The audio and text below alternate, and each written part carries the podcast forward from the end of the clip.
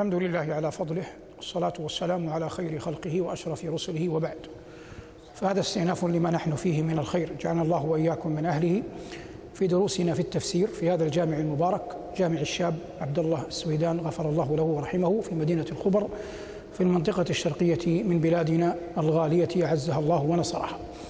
عنوان لقاء اليوم قول الله عز وجل قال لا تؤاخذني بما نسيت ولا ترهقني من أمري عسرا الجزء الثاني من الآية هو المقصود في اللقاء.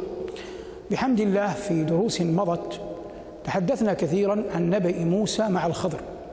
ونحن نعلم جميعا أن كتاب الله عظيم وكلامه جليل فيتأتى لأي أحد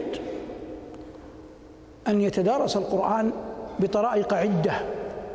فالآية هي الآية. لكنها تبقى معينا لا ينضب. يستسقي منه العلماء عبر الدهور كلهم. فقد تمر على هذه الآية اليوم أنت فتقرأها تفهمها ثم تستنبط منها شيئا آخر ثم هكذا من حين إلى آخر. والمقصود عظمة هذا الكتاب المبين. من هنا فإن حديثنا اليوم عن قول الله عز وجل قال لا تؤاخذني بما نسيت ولا ترهقني من أمري عسرا. نتكلم فيه عن الناحية الاجتماعية في الغالب. موسى عليه السلام أحد أنبياء بني إسرائيل وهذا تمهيد. والنبي عليه الصلاة والسلام رآه ووصفه. قال ضرب من الرجال كأنه شنوءة. ضرب من الرجال ضرب بمعنى خفيف اللحم أي أنه لديه قدرة على القيام بأي أمر يوكل إليه لأن خفة اللحم في الرجل في الغالب تعينه. ولا يعني هذا نقصا في من كان على غير ذلك. لكن نحن نتكلم الآن عن وصف نبي الله موسى. وقلنا إن الضرب من الرجال هو الخفيف اللحم وكانت العرب تمدح هذه الصفة. قال طرفة بن العبد البكري في معلقته فلو شاء ربي كنت عمرو بن خالد ولو شاء ربي كنت عمرو بن مرثد. ألفت ذا مال كثير وعادني بنون كرام سادة لمسود. أنا الرجل الضرب الذي تعرفونه خشاش كرأس الحية المتوقد. فهو يقول أنا الرجل الضرب الذي تعرفونه قلنا خفيف اللحم قادر على الحركة. خشاش أي ذو عزم ومضاء. كرأس الحية المتوقد العرب تضرب المثل في الرجل النشط القادر على القيام بأعباء الأمور برأس برأس الحية خشاش كرأس الحية المتوقد. نحن يعنينا الشاهد قول طرفة هو شاعر جاهلي مات صغيرا أنا الرجل الضرب. النبي عليه الصلاة والسلام يقول عن هذا النبي الكريم نجي الله وكليم موسى بن عمران ضرب من الرجال كأنه من رجال شنوءة. أزدي من اليمن. شنوءة هذه معناها الشنعان يعني البغضاء؟ وهي وصف لرجل اسمه عبد الله بن كعب. قل قيل له أزد شنوءة لكان هناك خصومة بينه وبين بعض قرابته. وهم رجال من أصول العرب الكرام ويعرفون بالطول. وكان في موسى عليه السلام سمرة ظاهرة. وكان في موسى عليه السلام سمرة ظاهرة. وهذا حررناه. وأما الشخصية الأخرى التي يخاطبها موسى لا تؤاخذني فهي شخصية الخضر وليس بين أيدينا ما يدل على وصفه يعني لا نعلم كيف كانت صفته الجسمية لكنه الراجح أنه نبي لقوله في آخر الخبر وما فعلته عن أمري أي بوحي من الله والوحي لا يكون إلا للأنبياء. المقصود موسى عليه السلام اشترط عليه الخضر ألا يبدأ الحديث معه حتى يتمه حتى أحدث لك منه ذكرى فاتفق على هذا الشرط. فركب في السفينة خرقها الخضر اعترض موسى رد عليه الخضر ألم أقل إنك لن تستطيع معي صبرا؟ فموسى رجل وأي رجل؟ رجل أوتي أنه كلمه الله من غير وسيط. رجل ثابت الجأش ليس كل أحد يستطيع أن يخاطبه ويرد عليه. فلما قال له الخضر ألم أقل إنك لن تستطيع معي صبرا؟ قال لا تؤاخذني بما نسيت ولا ترهقني من أمري عسرا. كما يقول الناس اليوم بعضهم لبعض على مهلك علي.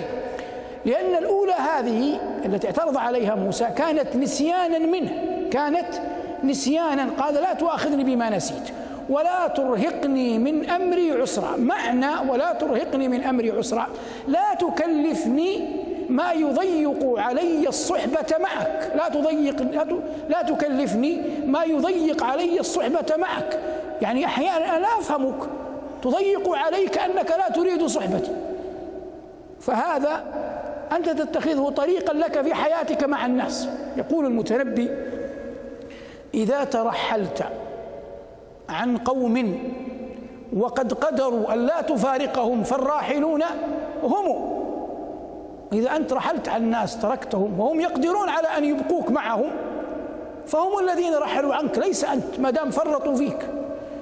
فالخضر فموسى يقول للخضر ولا ترهقني من أمري عسرا. أنت أيها المبارك وأنت أيتها المباركة خلف الشاشات حتى تبقي على مودة من حولك لا تكلفه ما لا يطيق. أي أحد تريد أن لا ينجز لك عملا كلفه بأعمال لا تطاق. فأنت إذا جئت لعاملك لسائقك لخادمك لموظفك للفرد من جنودك وأسندت إليه أعمالا واحدا بعد الآخر في وقت واحد إذا تراكمت عليه تركها كلها. يعلم أن هذا لا يريد أن أنجز. محال أن أصنع هذا وهذا وهذا وهذا فيتركها كلها. يقول ابن حزم في باب قريب من هذا يقول الهموم الهموم إذا اجتمعت ماذا؟ سقطت. حتى الهموم إذا كثرت وتعاظمت أصبح الإنسان لا يبالي بها من كثرتها يتركها يصبح لا يبالي ينام قرير عين. لأن ليس هما واحدا أو اثنين أو ثلاثة لما تتكاثر تسقط. وهذا قريب من قول المتنبي وكنت إذا أصابتني سهام تكسرت النصال على على النصال. المقصود أن موسى عليه السلام قال ولا ترهقني من أمري عسرا. من تريد أن تحافظ عليه لا بد أيها المبارك في تعاملك مع الناس من الإغضاء من الإغضاء. غض الطرف عن أشياء كثيرة. حتى يسلم لك من من حولك إذا أنت لم تشرب مرارا على القدى ظمئت وأي الناس تصفو مشاربه. فعش واحدا أو صل أخاك فإنه مقارف ذنب مرة ومجانبه. الناس هكذا. لا يمكن أن يسلموا لك. فأنت أيها المبارك بسياسة الإغضاء ما استطعت. تحافظ على من؟ على من حولك. ومن ذا الذي يصفو لك بال كله؟ هذا محال. المقصود الأدب القرآني في قول نبي الله موسى ولا ترهقني من أمري عسرا. يأتي الآن المفرد رهق. الرهوق الرهق الغشيان بالقهر بالشدة. الله يقول في كتابه وترهقهم ذلة. وقال عن المغيرة الوليد بن المغيرة سأرهقه صعودا. أي أكلفه يغشاه عذاب. شيء لا يطيقه. هذا يدخل فيه القهر القوة الغلبة. هذه مفردة رهق. كذلك إذا كان الإنسان عياذا بالله شديد البطش بالسيف يقال عنه في عرف المؤرخين في سيفه رهق في سيفه رهق. وكلمة في سيفه رهق هذه لها سببان لها سببان. سبب في الشخص نفسه بمعنى أنه يجازف في الدماء. ولهذا لما عرف ابن كثير بالحجاج بن يوسف قال كانت فيه شهامة عظيمة والحق أن الحجاج كان شاما لكن كان في سيفه رهق كان لا يبالي بالدماء. وهذا أضر به كثيرا حتى يعني من الكلمات التي قيلت فيه قالها الشافعي وكان بودي لو لم يقلها لما قيل له أن يصلى وراء الفساق قال الشافعي في الجواب صلى عبد الله بن عمر وراء الحجاج وكفى بالحجاج فاسقا. صلى عبد الله بن عمر وراء الحجاج يعني الحجاج كان إماما عبد الله بن عمر صحابي مهموم صلى عبد الله بن عمر وراء الحجاج وكفى بالحجاج فاسقا. والمقصود إن نقول هذا رهق. في رهق آخر يكون الإنسان يعني هذه ذنولي فيها عشان ما بعدها لا يتثبت يعني في عجلة. في قضية بس هذه كانت في خالد رضي الله عنه. خالد تعجل في أمرين بالسيف. في زمن النبي صلى الله عليه وسلم وقد قال النبي اللهم إني أبرأ إليك مما صنع خالد. وأخرى كانت في زمن من؟ أبي بكر. وكان الفاروق عمر يشير على أبي بكر أن يعزل خالدا وغالب الظن عندي أن عمر لورعه كان يخاف من خالد على بعض العجلة في بطشه على بعض العجلة في بطشه لكن خالدا يبقى بلا مرية ولا شك سيفا من من سيوف الله. ولهذا الذي كان يمنع أبا بكر أن يعزله. وأبو بكر كان معظما رضي الله عنه معظما أي تعظيم لأقوال وأفعال رسول الله صلى الله عليه وسلم. فلما كان عمر يشير عليه بعزل خالد كان يقول سله رسول الله صلى الله عليه وسلم وتريدني أن أغمده أن أعزله. فلما ولي عمر كان مما صنعه رضي الله عنه وأرضاه أنه عزل عزل خالدا. يقول عمر بن ريشة وخالد في سبيل الله موقدها وخالد في سبيل الله صالها خالد في زمن أبي بكر. وهذا من مناقبه. أمره أبو بكر أن يس أن أسري من اليمامة إلى العراق. من اليمامة إلى العراق. فاستشار رجلا يقال له شارف الطائي. ما اسمه؟ شارف الطائي.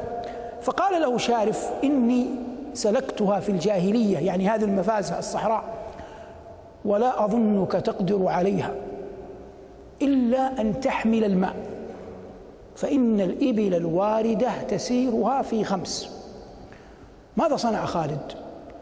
اشترى مئة شارف من الإبل وأعطشها. ثم سقاها الماء حتى رويت. ثم مضى بالجيش. بعد يومين أوقف الجيش. ونحر الإبل المئة. وأخرج الماء منها وسق الناس وسق الخيل. ثم أكمل. فلما مضت أربع ليال لما مضت أربع ليال قال لهم شارف قال لهم انظروا فإن رأيتم سدرا عظاما فقد نجوتم وإلا فهو الهلاك. فتراءى الناس فرأوا سدرا عظاما فأخبروا شارفا فلما رأى كبر فكبر خالد وكبر الناس. ولما أصبحوا وجدوا الماء يعني وصلوا إلى مبتغاهم ووجدوا الماء. فقال خالد يومها المقطع الذي لا يكاد يجهله أحد قال رضي الله عنه وأرضاه لله در شارف أن أتى. لله در شارف أن أتى. ثم أخذ يذكره حتى قال عند الصباح أكملوا سامحكم الله. أنا أقول لا يكاد يجهله أحد. عند الصباح يحمد القوم السرى. عند الصباح يحمد القوم السرى. هذا مثل شهير. أول من قاله خالد رضي الله عنه وأرضاه يمدح شارفا ويمدح أخذه برأي شارف الطائي. لله در شارف أن أتى فوز من قرار إلى نوى خمسا. إذا سار بها الجيش بكى ما سارها؟ قبلك إنسي يرى عند الصباح يحمد القوم السرى. فما أضحت هذه الكلمة التي قالها خالد عند الصباح يحمد القوم السرى قالها بعد أن نجا. ويمدح فيها رأي شارف. فالآن أنت وأنا كل من يقرأ هذا الكلام هذا الكلام لم نؤلفه نحن هذا موجود في الكتب. لكن هو المهم عندما تقرأ كيف تستفيد. هذا المهم. يوجد رجل عنده عزم ومضي لكنه لا يستشير. ويوجد رجل يستشير فإذا أشير عليه ليس عنده عزم ولا مضي للأخذ بالمشورة. وكلا الرجلين ناقص. خالد رضي الله عنه وأرضاه كان عنده عزم ومضاء وكان عنده استشارة. فلما استشار رجلا عارفا وعارف قال له سرت شارف قال له سرت قال له سرتها في الجاهلية أعرفها هذه تمضي في خمسة ليالي للإبر الواردة. كل ما قاله شارف حق فخالد رضي الله عنه وأرضاه أخذ برأي شارف وكان ذا عزم ومضاء وقام بالأمر على أكمل وجه حتى نجا. فالناس يختلفون في قدراتهم في مضيهم وليس كل أحد يكون مؤهلا لأن يقود الناس أو أن يسوسهم. هذه تحتاج إلى رجل ذي مضاء وعزم. الله عز وجل لما خاطب نبيه قال فاصبر كما صبر أولو العزم من الرسل. وقال له فإذا عزمت فتوكل على الله والإنسان في بعض أحواله. ليس على في كلها. لابد أن يجعل أحيانا العواقب وراء وراء ظهره وإلا لن يمشي. لكن ليس على كل حال.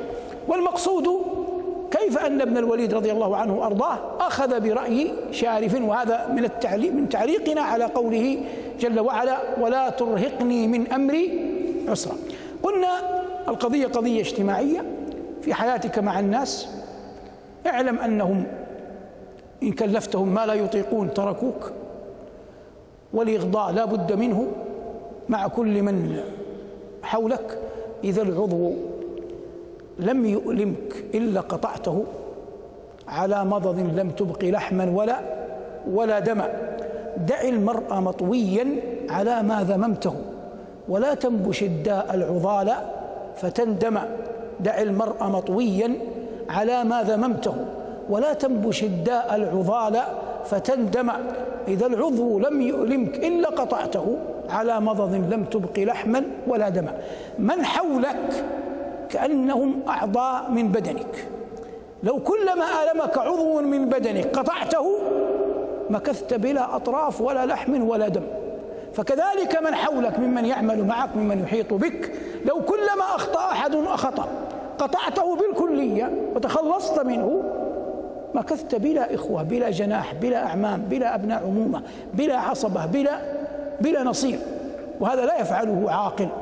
نعم البعض عفى الله عنا وعنكم ليس له حل إلا أن إلا أن يبتر يقطع لكن ليس ذلك على إطلاقه وإنما ذلك في حالات ضرورة. هذا ما تيسر إراده وتهيأ إعداده حول قول ربنا تبارك اسمه وجل ثناؤه. قال لا تؤاخذني بما نسيت ولا ترهقني من أمري. عسرا اللهم لا تكلفنا ما لا نطيق وكنا اللهم إلى فضلك وإحسانك ورحمتك وصلى الله على محمد وآله والحمد لله رب العالمين.